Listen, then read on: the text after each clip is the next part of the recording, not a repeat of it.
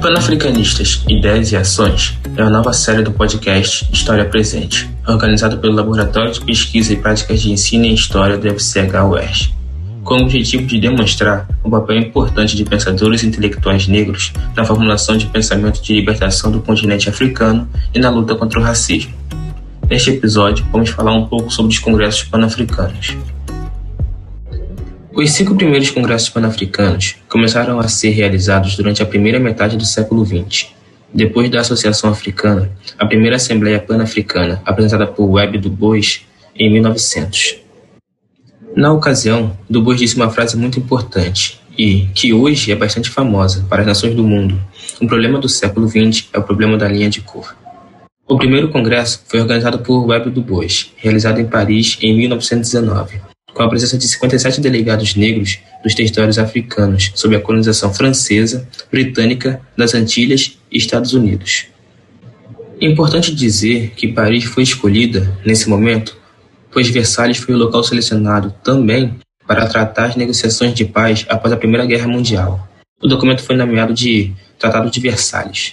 Neste congresso, foram reivindicadas algumas medidas, como a adoção de um Código de Proteção Internacional dos Indígenas da África. Indígena significa pessoas de origem da terra, o direito à terra, à educação e ao trabalho livre e, por fim, acabar com os castigos corporais nas colônias. O segundo congresso, realizado em 1921, foi dividido em 3 sessões, uma em Paris, outra em Londres e a terceira em Bruxelas. Bruxelas foi escolhida, pois Du Bois não queria que confundisse os congressos com reuniões nacionalistas radicais, como o garveyismo. Neste segundo encontro, houve um aumento de delegados, de 57 para 130, divididos em africanos, antilhanos e afro-americanos, sendo que 40 eram africanos, 35 dos Estados Unidos, 24 vieram da Europa e somente 7 eram das Índias Ocidentais.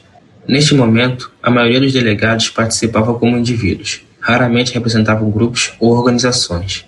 Suas reivindicações foram mais gerais, como, por exemplo, o desenvolvimento da África em benefício dos africanos e igualdade absoluta entre as raças. Mas também surgiram reivindicações mais específicas, como a representação na Comissão de Mandatos da Sociedade das Nações, a criação de um Instituto de Estudos do Problema do Negro e o reconhecimento dos direitos dos negros no conjunto global. O terceiro congresso ocorreu em 1922, com 2 sessões, uma em Londres e a outra em Lisboa. No terceiro congresso, tiveram seus temas e reivindicações bastante oscilantes, e variou muito a composição de seus participantes. Essa oscilação ocorreu por causa de uma divisão entre os delegados norte-americanos e franceses, o que quase arruinou a organização. Porém, em Lisboa, o congresso foi mais bem sucedido. Tinha como principais reivindicações: educação para todos, o desenvolvimento da África para os africanos. O quarto congresso ocorreu em 1927, em Nova York. Esses 2 congressos, terceiro e quarto, tiveram questões comuns. Este também teve reivindicações que oscilaram. A rixa ideológica entre os delegados franceses e ingleses ainda permanecia.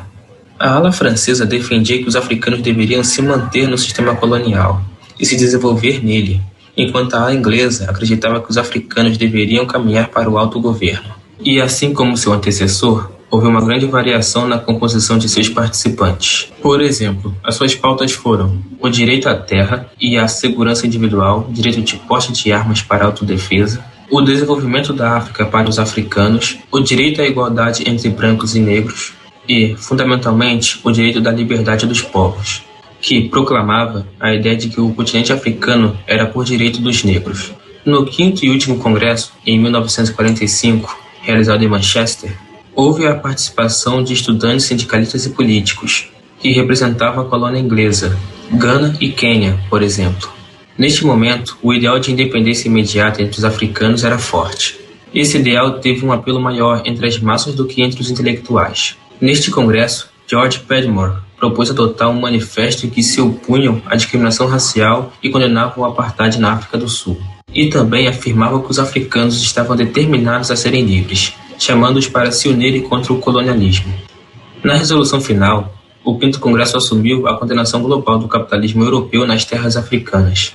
Assim, a exploração e dominação do continente africano ocuparam os centros de debate, demonstrando a influência do ideal marxista entre alguns intelectuais, além do próprio George Padmore, como Kwame Nkrumah, que foi o primeiro-ministro de Gana em 1957 até 1960 e o primeiro presidente daquele país de 1960 até 1966.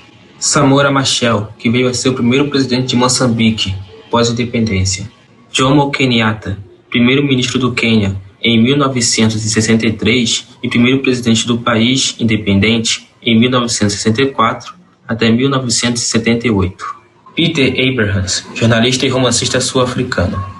Trazendo um pouco da história desses congressos, agora entendemos por que W.E.B. Du Bois é chamado de o pai do panafricanismo, como falamos no primeiro episódio. Ele esteve presente em todos os congressos e entrou em contato com uma diversidade de intelectuais e pensadores negros para se chegar na resolução dos problemas apresentados em cada um deles. É isso, pessoal. Finalizamos por aqui. Você acabou de ouvir Panafricanistas, Ideias e Ações, mais um projeto do LPP-UERJ. Aqui quem fala é Gabriel Dessis da Silva e o roteiro deste episódio foi escrito pela Danielle Figueiredo da Silva e por mim. Nos próximos episódios, vamos apresentar alguns dos intelectuais pan-africanos, como W.E.B. Du Bois, George Padmore e muitos outros intelectuais e pensadores pan-africanistas. Mas não esqueçam, a pandemia ainda não acabou. Por favor, se puderem, fiquem em casa. Um abraço. Espero vocês no próximo episódio. Até mais.